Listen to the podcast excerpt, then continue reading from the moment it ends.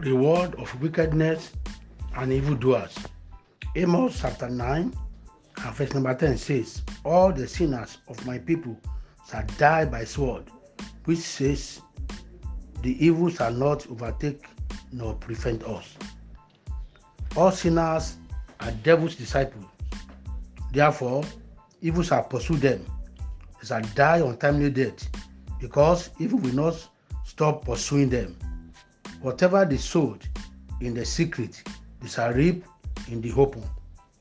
God will not forgive their sins except they repent.